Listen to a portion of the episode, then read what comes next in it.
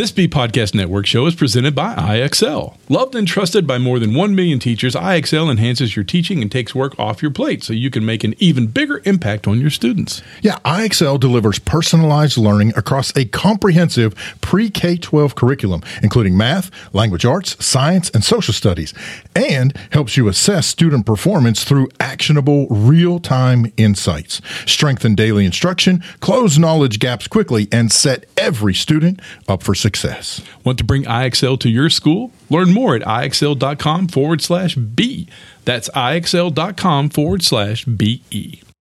We're proud to be sponsored by MyFlex Learning. MyFlex Learning is a scheduling platform that helps middle and high schools meet the individual needs of all students. Schools can easily create and manage time for flex blocks, win time, activity periods, RTI, counselor and teacher appointments, and much more. And with its built in accountability tool and reporting features, MyFlex Learning solves your challenges around getting kids where they need to be and understanding how flex time is spent. Yeah, make your flex time work for you. Visit myflexlearning.com slash BE to learn more and receive $500 off the first year. That's myflexlearning.com slash BE. Hey, can you uh, see that? No, I can't see that. I'm an old blind man. I can't see that.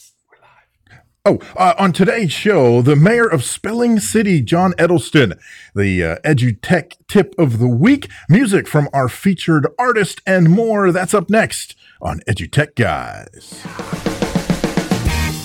EduTech Guys Radio, radio.edutechguys.com. The opinions expressed on the site and its programs are those of the participants and not intended to and do not necessarily reflect the opinions of any specific educational entity, sponsor, company, state, or government agency. Hello and welcome to EduTech Guys Radio. Hope everyone's doing well this afternoon. I'm David. Hey, and I'm Jeff. And welcome to the show. We got a really cool cat on the show today. Was that Mike? Is that Mike? I thought you were queuing. Oh, we're out of sync, man. I'm, it's been one of those days. No, we have a really great guest today. John Edelson's on the show. Yeah. Um, coming from uh, Vocabulary Spelling City. It, it's there's a list. When we get into it, we're going to say about.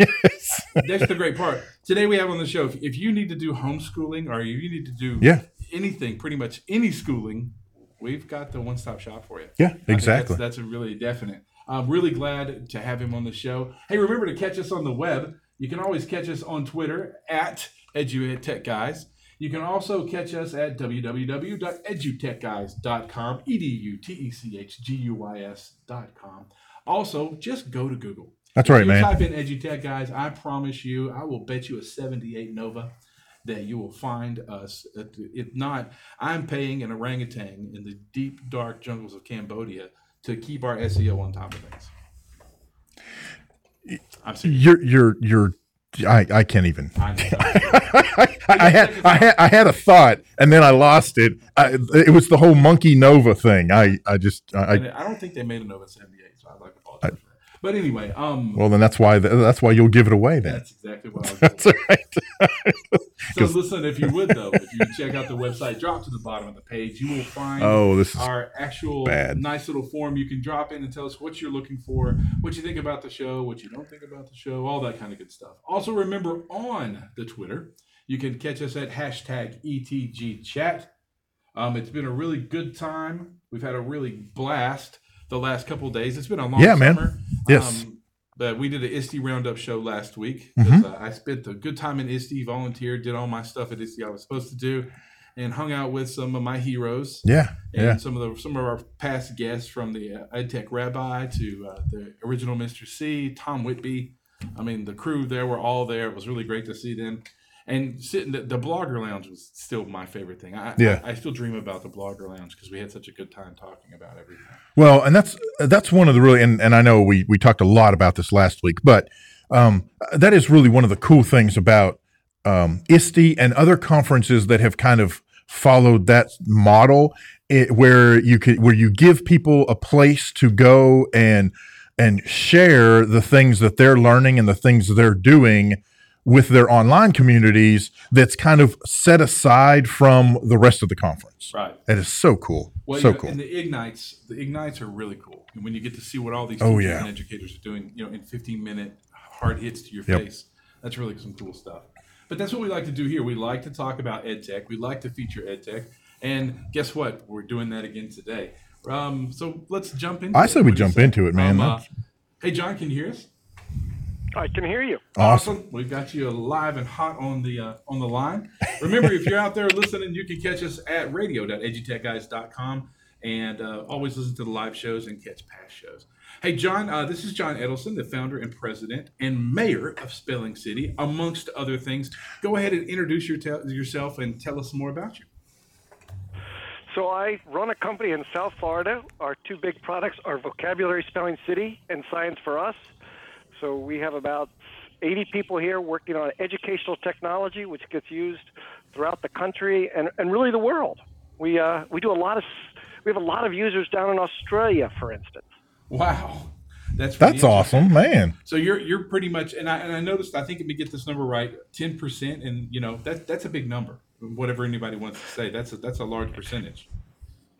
So I have a shirt that says Mayor of Vocabulary Spelling City. When Yeah. I wear that in a supermarket or through the airport, I'm inevitably recognized by kids and they'll actually say, you know, do you really work there? And I say, well, in fact, I don't just work there. If you send an email to mayor at Spelling City, it, it comes to my desk.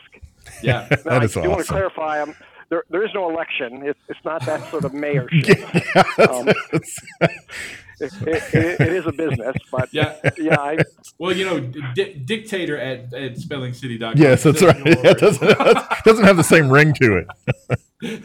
yeah, who, who, who are we kidding? I, you know, I work with a lot of deep down techies and some highly principled educators. The idea that I can get them to do anything that they don't want to do or don't believe in, total myth. You know, dictator of what? Yeah. Right. Yes. Yes. Exactly. exactly. I, So tell us about about you. What brought you in your life to this circle to where you are now? Because you didn't start in education, did you?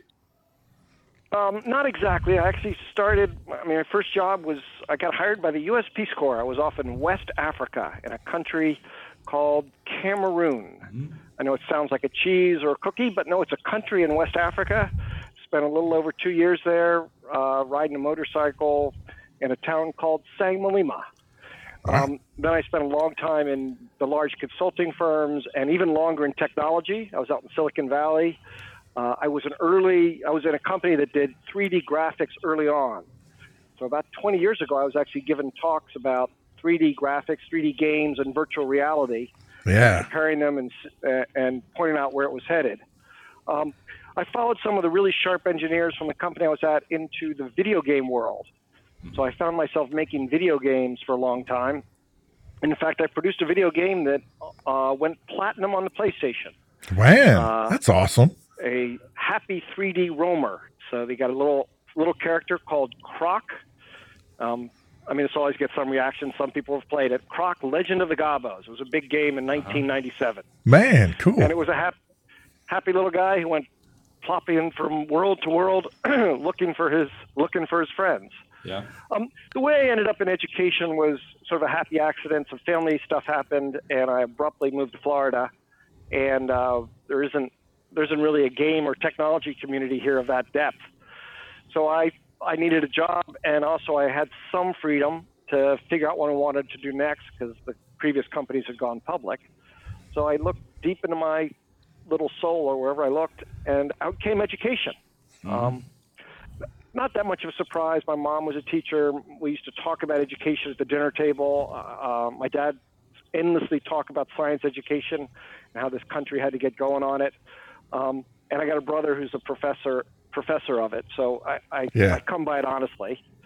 Um, in terms of picking what I was going to work on, uh, I actually watched my kids. Um, they were bugging me one evening for some help. Turns out they had a spelling test the next morning. And I, like my parents before me and probably their parents before them, sat there with my kids and said, okay, thorough, and listened to them spell it. And I said, no, no, that's not it. And then we did the next word, and I said, no, no, that's not it. And about the third word, I said, okay, why don't you go study your words a little bit? right. Um, and I started thinking, you know, surely there's a better way for kids to be studying this sort of stuff. And you know, I feel so bad for those teachers. After they give the test, they got to take all that paper home. They got to grade it. They got to record it. Kids aren't going to get it back for a week. That can't be the right way to do it. so I went on the internet, the World Wide Web, and looked around, and um, I found that there were some people who'd done nifty spelling programs. Um, and I analyzed them. The technical expression for what they were was sucky. They just Exactly. and so the challenge I gave to myself is, could I design a program that did not um, suck, uh, and that used some of the things I know about games and entertainment and levels of challenge to put together a, a, a website and an app that that made sense. And um, that's what I did. I figured, hey, the teachers deserve a lot of automation. Um, I studied exactly what the teachers were doing in the classroom, and the kids deserve it to be fun. They should be able, they should be empowered to study on their own. You can't study your spelling words without it. So I put together just the niftiest site. It was fun. It was automated. Um, Spelling City quickly went viral across the country, and uh, we would have been on to greatness, except of course it all happened. and it is the change in educational standards Yep. Oh, my goodness, here comes rigor, here comes the Common Core, and they, the you know, the big heads have to roll this thing out. By the way, which I'm in favor of. But after they rolled it out to all the different teachers, the teachers would timidly put up their hand and say, "But how are we going to get the time to do all that new stuff, all that rigorous stuff?" And the big heads would say, "Well, you've got to stop wasting time on traditional educational practices that have no educational value." and the teachers would look at each other and say, you know, are you spending any time on useless educational exercises? And they said, no, no, we're not doing any of it. But the guy would insist, and eventually he'd point out that, you know, are you giving spelling tests? Hmm. And um, there's been some studies that spelling tests, which are run as trivia contests, don't run, don't have that much value educationally. Right. So the teachers admitted that yes, in fact, they've been giving spelling tests, and they tried to explain that in fact it was tightly integrated with each week's lessons and used for uh, reinforcement. But the Common Core had to be rolled out, and something had to go. So the spelling test was attacked and sort of pushed out of the way. So we were left trying to figure out exactly what our mission was. Um, fortunately, it fell into place, and we've now become vocabulary spelling city hmm and um, we stepped up to really the biggest problem in education. Yeah, you have. And the biggest, yeah, the biggest problem in education, of course, in elementary schools, is the kids are supposed to learn to read. That's exactly. Yes. This is the number one priority of practically every elementary school, number two or number three, right behind safety Right. and a few other things. And unfortunately, way too many kids, I won't, I won't cite the numbers, but way too many kids make it through elementary school without learning to be effective readers. And usually, when they don't, in 70% of the cases, it's because of the vocabulary. The kids generally learn to decode, but faced with all this vocabulary, they just aren't the fa- vocabulary deficits. They're just not learning to read and can't get through the sentences. Sure. Um, it, it's actually a little bit of a mystery. You know, why don't the kids learn the vocabulary? If you go to the classes, the teachers are teaching all the words, and they're teaching their little hearts out, really. Right. And the kids are sort of learning them, but um, they they aren't really learning them. Yeah. Um, and, and I think of it like this. I, I often see just fantastic teachers doing multimedia lessons or multidisciplinary lessons. So they might have a story that week about a little girl who used to hop in her little raft in the lake, but one day she puts it in a river, not understanding the difference. And all of a sudden she's in a river and there's current and she floats down. She can still drink the fresh water, but pretty quickly she ends up in the ocean where there's waves and tide and the water is salty.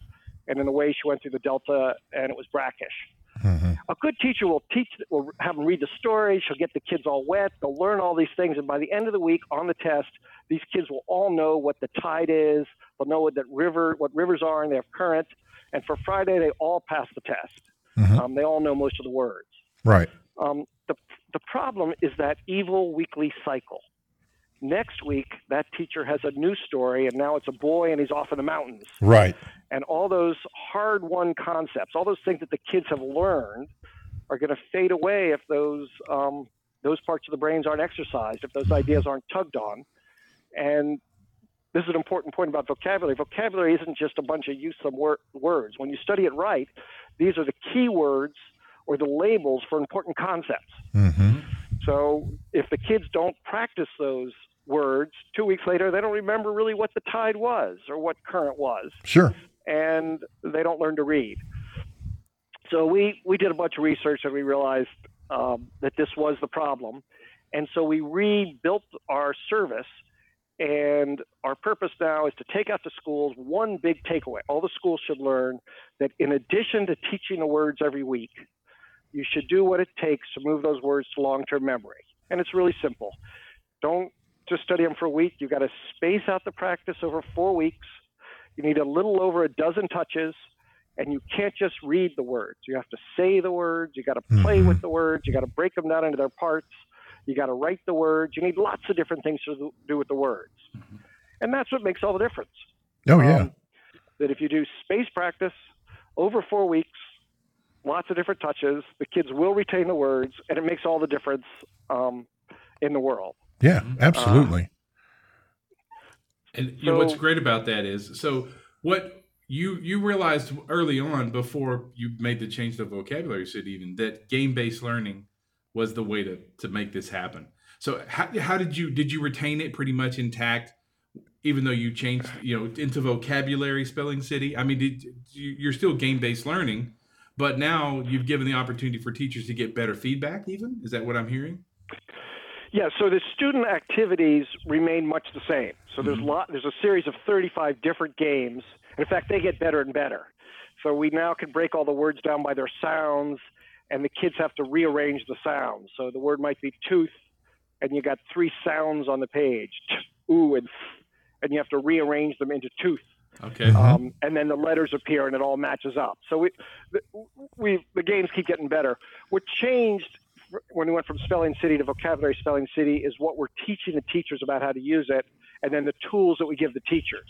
So we equip them to assign them words over a series of weeks, and that's changed. Um, the other thing that we changed is uh, we decided to actually go out and test our theories.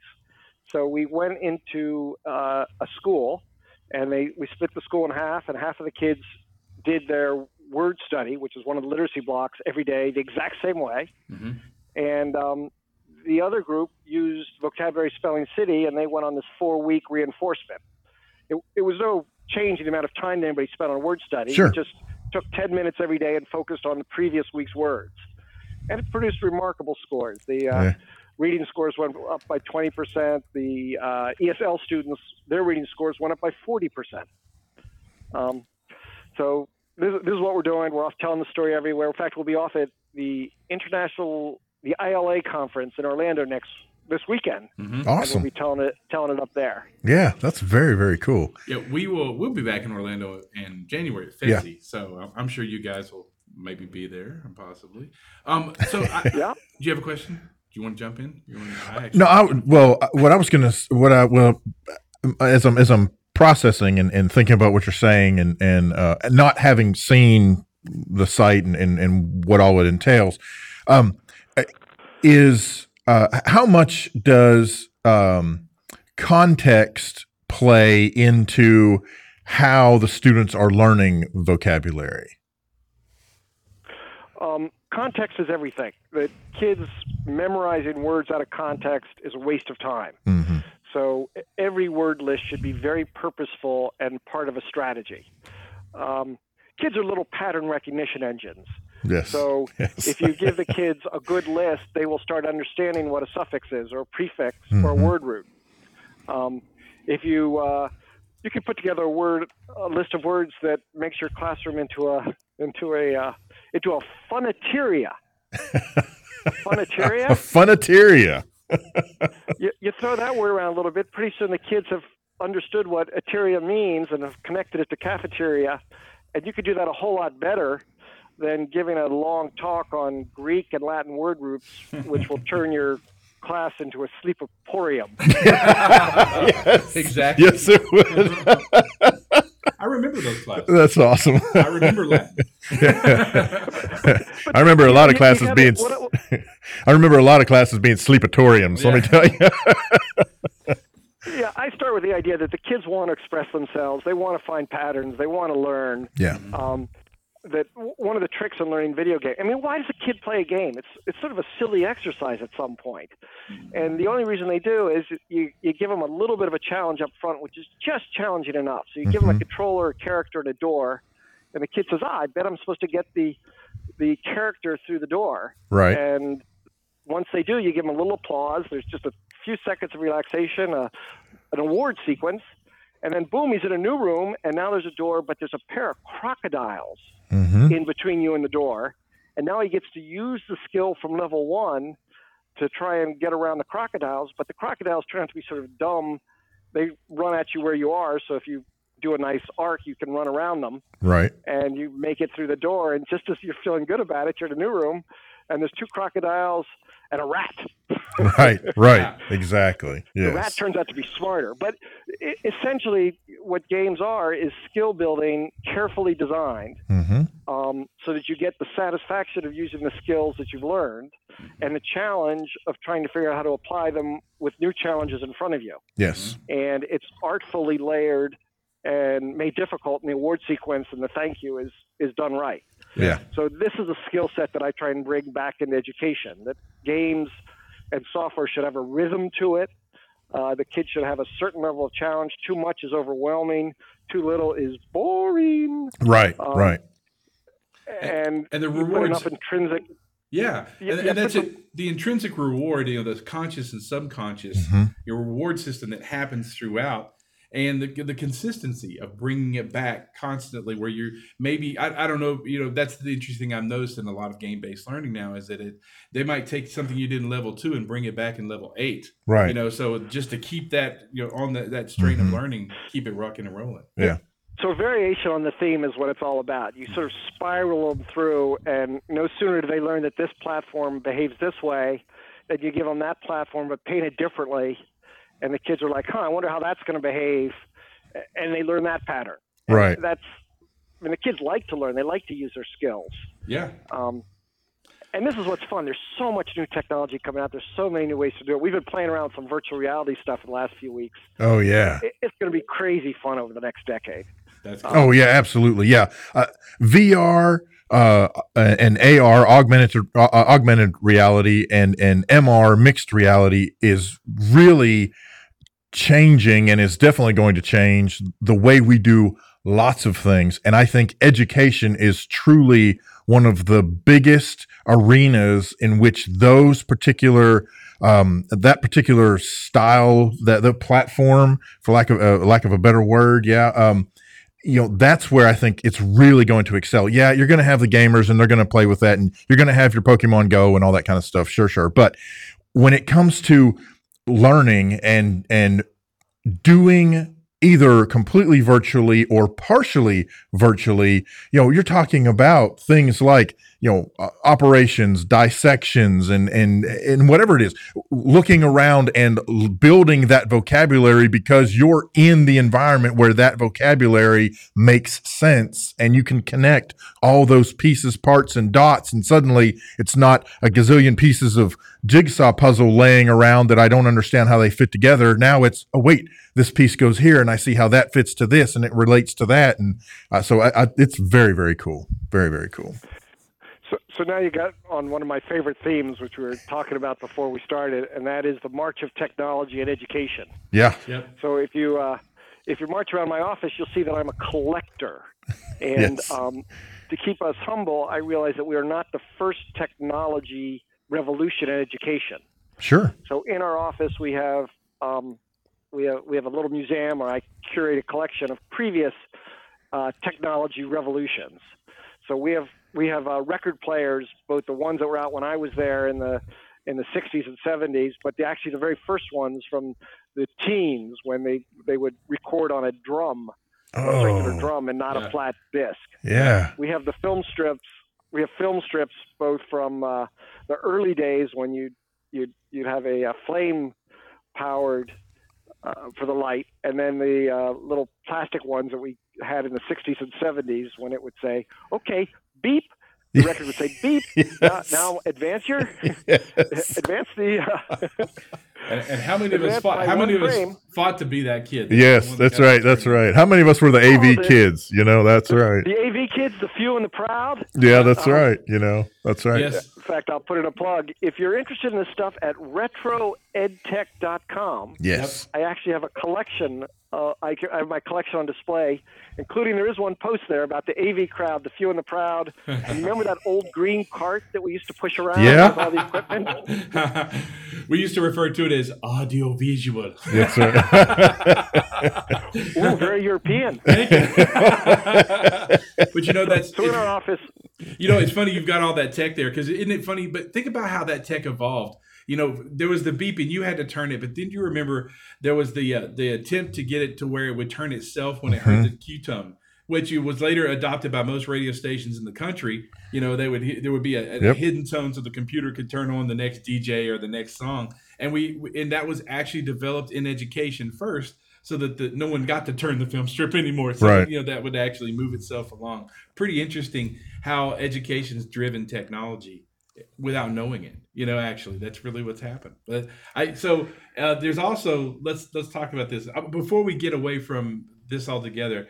Tell us about science for us because that's the big one right now. A lot of schools are getting their test scores back right now in the in the United States, and what we're seeing is low test scores in everything, unfortunately. But science is killing us. Science is our big, you know, hit, and uh, getting young ladies especially interested, getting young girls especially interested in science. So tell us about science for us.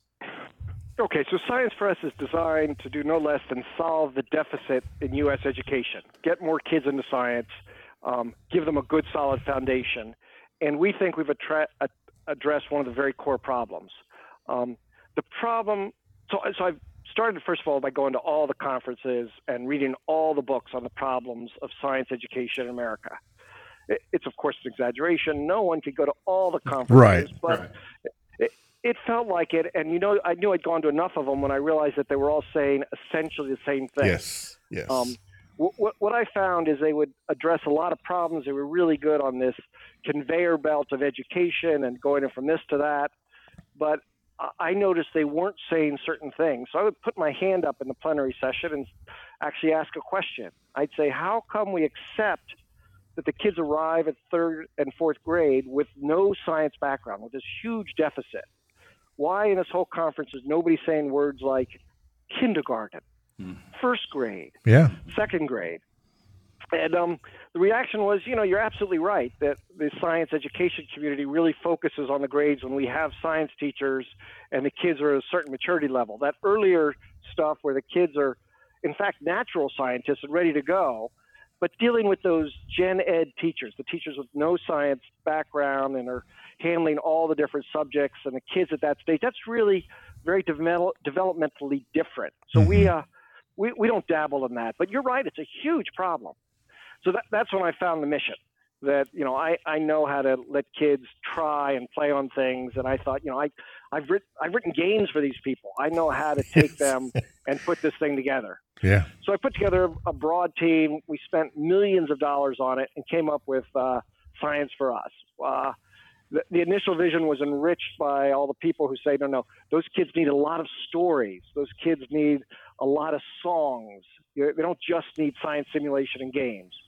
So we built a formal curriculum. It's built on the 5E educational model out of the BSCS in Colorado. Um, we probably spent more time on the teacher side than the student side because the problem there is the teachers, uh, you know, to be honest, if you're really interested in science, you probably didn't end up as a kindergarten first or second grade teacher. Right. Right. Exactly. Exactly. And in the years that you've ignored science, your physics skill or your biology skills haven't gotten any stronger. Right. Um, so getting them to feel comfortable and enjoying teaching science was the challenge that we really focused on. So it's really very pleasant for the teachers to use. That's one of the first pieces of feedback that we got and what the study showed. Um, and the second piece is the kids, I mean, they love being hands-on. This could be done as whole class instruction where they're all looking at the same board. Um, they could do it in small groups. They could do it one-on-one. Yeah. Works on the tablets, works on the Chromebooks, works on the computers. Um, it's it's being used uh, now pretty much across the country. We're just getting started, but science for us has, uh, we think, a real ability to change the momentum. Um, the, the real problem is a lot of studies show that people pick their career direction surprisingly early, early in life. Mm-hmm. That early in elementary school, some kids will identify as musical, some kids will identify as theatric, some will, you know, start getting involved with literature, and their exposure to these subjects is really important to, to plant those seeds. Sure. Um, way too much of the country has taken the opinion that we will ignore science in K through second. Mm-hmm. And that's one of the, the core problems. Um, so we built a curriculum that they like using. It builds literacy skills, it builds math skills. Um, it's strong enough in both of them, so we think it could fit into those blocks. Yeah. And most importantly, it builds a real solid, comfortable science foundation without overcomplicating or mystifying. It's and it's it's a lot of fun. Yeah. Science for us. There That's you cool. go. Very That's a- cool. You know, John, I have to tell you, um, if your enthusiasm is even just if your employee's enthusiasm is half of what yours is, then I can only guess that working your company has to be a hoot. Yes. It has to be a blast. You guys seem like I, I mean, it's got to be your intent on getting this fixed for one reason for kids, Yeah. for for education, and that's that's pretty amazing. Yeah, so we thank you very much. We have, we have a lot of fun here. I started the company in my living room 12 years ago. Um, to be honest, I started it with a few goals in mind. One is I'd done some pretty intense business stuff along with the video games. I'd run turnarounds of really messed up companies. And I started with the idea that I'm going to run a beautiful company. It's not going to be all messed up. We're never going to get messed up. It'll be good to the staff. Yeah. Um, the staff will not get angry. They will be recruited for with a common mission and will live up to it. Yeah, I'm going to have customers that are happy with us and not annoyed by us. And oddly, I, you know, here I am 13 years later, and it's pretty much worked that way. Wow. That's I awesome. do, I do miss the first few years in my living room when people would come to my house and uh, we'd work in my living room. I'd make lunch for everybody. That, that's actually how it worked the first three years. Yeah. That's And very we- cool. didn't have that big a living room and we outgrew it. And now we're in an office with 80 people. But a lot of those people are still here. Yeah, And um, yeah. that, that, that sense of a small group of people on a mission Yeah. and empowered to do it still, I think it's still here.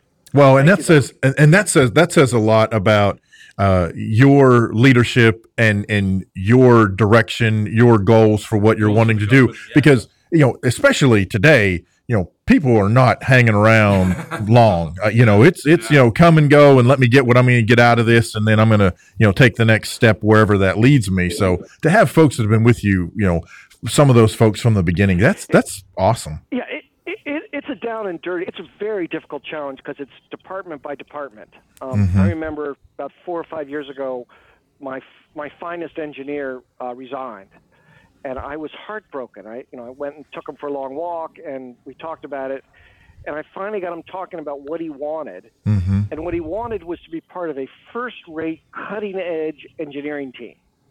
Um, and he felt we were still sort of ragtag, playing around with best practices, but not necessarily out in front. Mm. Actually, this was more than five years ago, seven years ago. Yeah. And I made sort of a solemn promise to him that we would be the best place to work for an engineer. We would stay at the cutting edge. We wouldn't take shortcuts. We would do things right. We would hire really quality engineers. We would hold on to them. And um, I've used that as a guiding principle for the last seven years. Wow. Vocabulary Spelling City will allow them to do all the advanced stuff they do. So, what does that look like? Um, I don't know if you've ever worked on a grant or a really hard thing you have to write, Yeah. but at some point you actually put it up on the screen and you do a joint drafting session where you try and write the really hard paragraphs. And with one person on the keyboard, you're sort of arguing about how the sentence should go. Right. And by the end of the paragraph, you're on the same page. Yes. yes, Well, the coders will do the coders will do that too. It's it's pair it's pair coding, and when they get to the interesting parts, they'll put screens up, and they'll have three or four people looking at the screens and one guy coding or one gal coding, and they'll be arguing about no no don't don't call that routine here. That's where you always make a mistake, and they get intense and they get angry. Um, so we try to implement all the best agile methodologies and teams and training and joint ownership. Um, there's some outside team building and party and all that, but mostly I find that the engineers they really care about the quality of the intellectual stuff they're doing, Yeah. and if we support that, they they're good to us. So Yeah. That's awesome. I mean, that's kind of an example of how this stuff happened. Okay, That is awesome. We're gonna, completely deviate, and in an ode to Steve Miller, we have to talk about your other passion. and uh, how'd you like that? Uh, that was good. That was good. one of my favorite songs in the whole wide world. So let's talk about your Joker collection. I, I mean, that's that's pretty cool. David and I visited the website. So how did you? What what was what was the draw? It wasn't baseball cards. It wasn't you know uh, marbles. It was Jokers. How did that happen? Playing card jokers. Yeah, playing card Jokers. So it, you go back to John Edelson in high school. I um, a friend of mine got me into performing magic. Okay. Ah, okay. Uh, not not black magic. This is entertainment magic. so, while my other friends were cutting lawns, which I did some of, and all that, I actually would work most weekends as a magic clown through high school. oh, Cool. I and I performed, and as part of that, at one point, I had to turn a bunch of cards into jokers, and the ones that came with the trick I thought were sort of boring. Um, they were supposed to have different backs and different fronts, so I started looking around for more interesting jokers, and uh, it turned into a habit. Then I put them in a in a little photo album, and then I put them in a bigger photo album. and it's a good hobby because if I'm busy for five years, I can leave the photo album on the shelf, and my life goes on. Doesn't Yeah. take over my house or my life. Yeah. But every once in a while, I'm like, hey, let's build, let's get some more jokers, and or I'll see one and you know ask if I can, you know, can I have it? Can I buy it? Yeah. yeah. You know, would I, would I ever steal a Joker? You know, maybe in the old days. um, uh, fast forward, I now am the proud owner of over 2,000 different Jokers. Yes, you can see them. Many of them are online at amusedbyjokersmi.com. Yep. I'll say it again. Amusedbyjokersmi.com. Who, who am I channeling there? Yeah. that's hey, that's great. Which Star Wars character is it? Come on, Yoda. yes, that's right. That's right. You know that's wonderful. Now, so are you a Star Wars fan too? Uh, I'm sorry? Are you a Star Wars fan also? Uh, we're all Star Wars fans. I was going to say Even if we don't like it, it comes out. You got to go see the next one. that's awesome. Um, listen, we're gonna we're gonna start to wrap up here, and uh, we hope to meet you in person soon. Yes, Maybe that'd at be awesome. Conference or David and I, like I said, it'll be a few months. We'll be heading towards Orlando Mm-hmm. and, and that way to do some other conferences. And we like to drive everywhere. David and I like to see the country, so maybe we'll drop by Fort La- Lauderdale and uh, you know come in and see you guys. oh, we, we'd love to have you here. You could do a live one in, in the office. Heck Um, yeah, Oh, that would be awesome. I'd love to. That would be cool. That would be and awesome. What's odd is you'll you'll find that I'm only about par here for level of enthusiasm about education. I mean, I go to some meetings and I'm just overwhelmed by people's drive and enthusiasm and excitement. And we have a bunch of ex-teachers here who sort of had reached their, you know, they, they'd spent enough time in the classroom and they're so excited about bringing the stuff back out there. That is Yeah. so cool. So cool. Yeah, we could probably stay a It's whole lot day and, and just, just just hit the tip of the iceberg. Yeah, That's- yeah. that would be a lot of fun. That is awesome. Well, John, um, uh, we're gonna we'll tweet this out and we'll get lots of stuff out there for you. Um, on Twitter, Facebook, you are. I'll throw my own Yoda in there. Um, so, so the vocabulary spelling cities is at spellingcity.com. Uh, Science for Us is at scienceforus.com. They both have their uh, pages. I do have a personal Twitter thing. It's at the spell city mayor. So at sign V like uh, Vocabulary. vocabulary Uh-huh. spell city mayor. Cool. Awesome. And um, We'll share that out also. and then if Yes. Uh, and that's my personal one. There's also a blog. If you go to voca- the Spelling City website, you go down the bottom of the home page. They got me down at the bottom these days. There's a little link to the blog, and um, I'll be talking about my experience with the EdTech guys there. Hey, awesome. We'll look forward to Well, it. we That hope great, guys- man. we hope you had a good time. Uh, we hope it was as, it wasn't it wasn't as painful as you might have thought it was going to be. There you go. Party time. Cool. Hey, listen, you can catch us on the web at www.edutechguys.com. I think we're going to drop out and catch a, a quick song. Who are we going to listen to today? I forgot. Uh, today, uh, we are going to hear music from Gooseneck, and this is Hot Mess. Hot, hot, hot, hot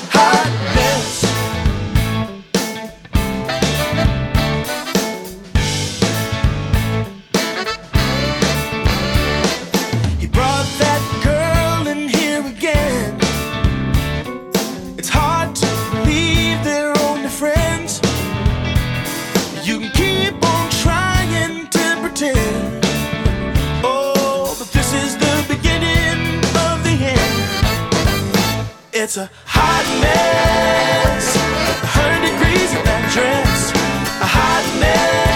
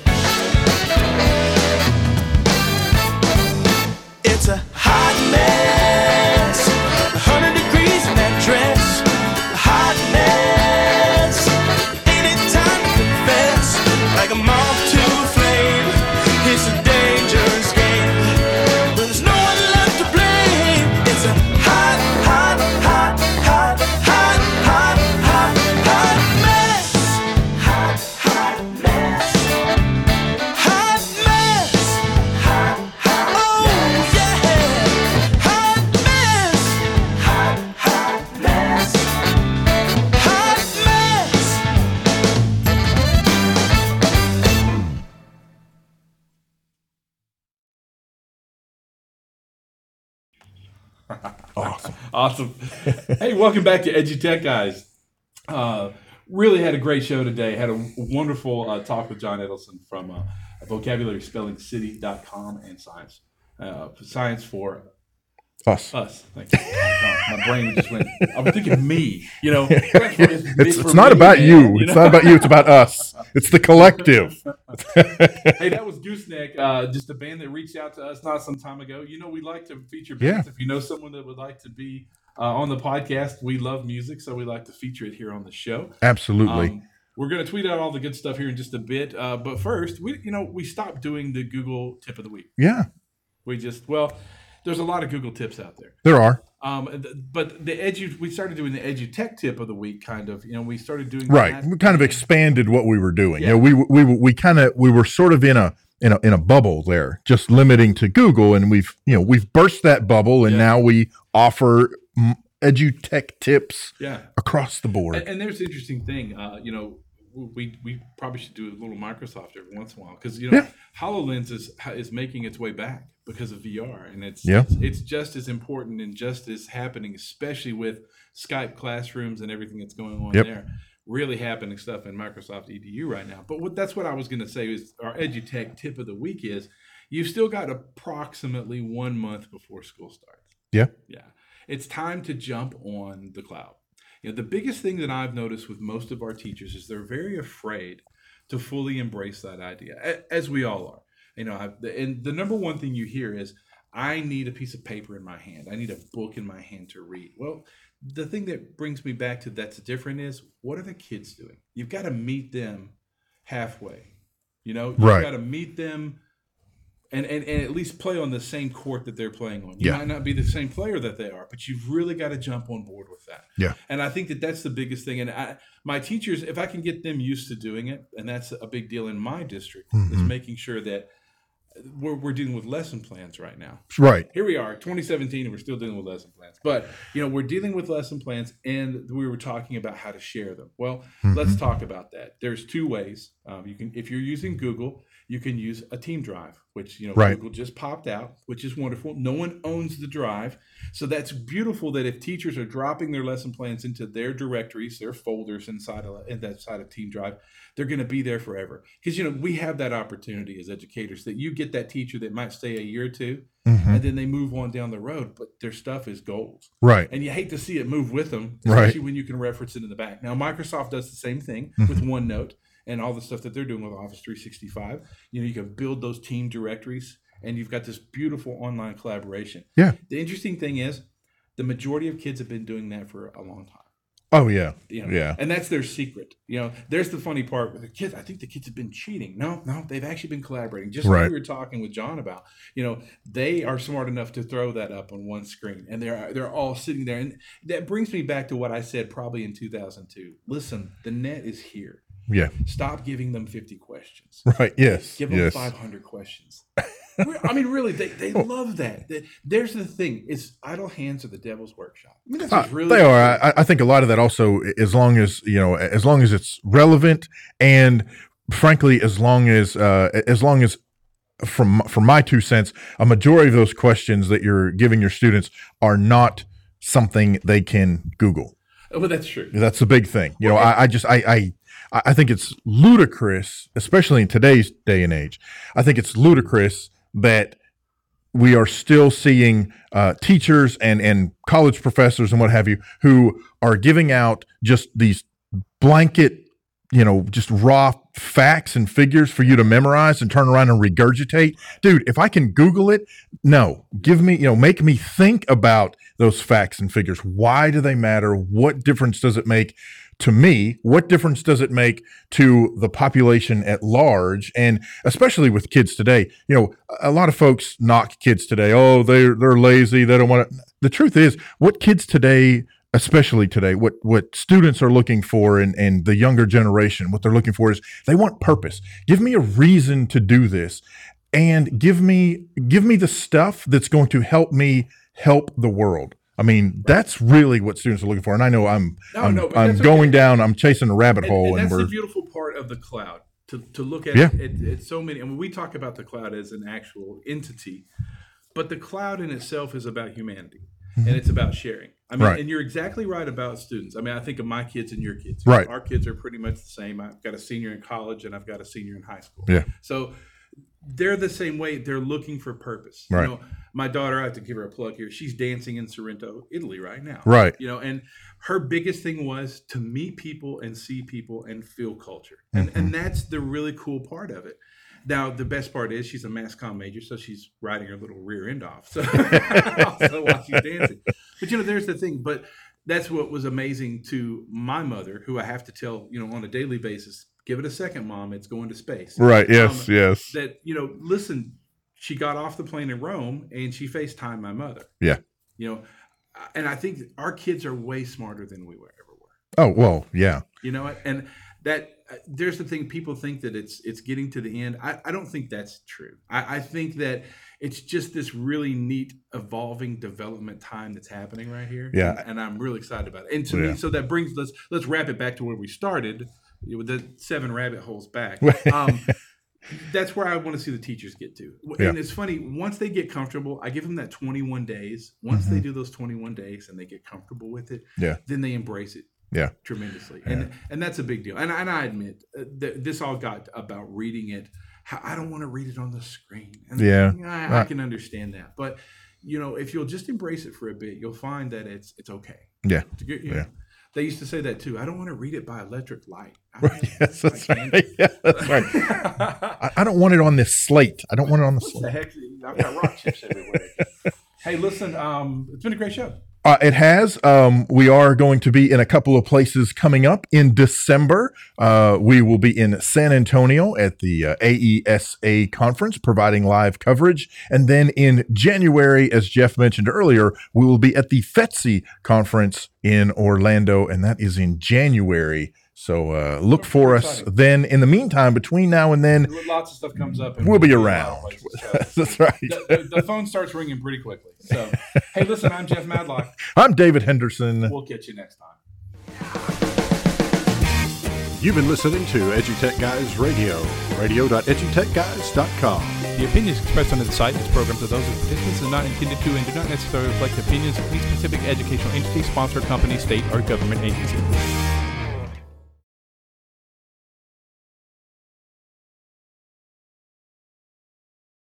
There are lots of solutions out there for giving students what they need when they need it. But do they actually do all those things? You need flexible time. When added into your master schedule, Flex Time enables students to get extra help or intervention, meet with teachers, make up work, get physical exercise, and try new enrichment offerings.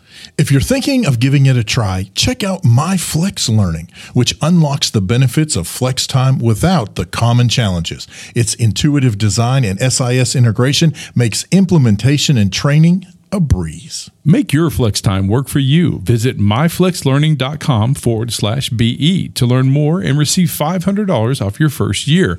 That's myflexlearning.com forward slash BE. Do you want to save time on prep work? Increase achievement for all student populations? Reliably meet Tier 1 standards? You, can, do, it all, but don't waste another minute. Head straight to IXL.com slash BE to learn how IXL's research proven teaching and learning platform can help you achieve all these goals. That's IXL.com forward slash BE.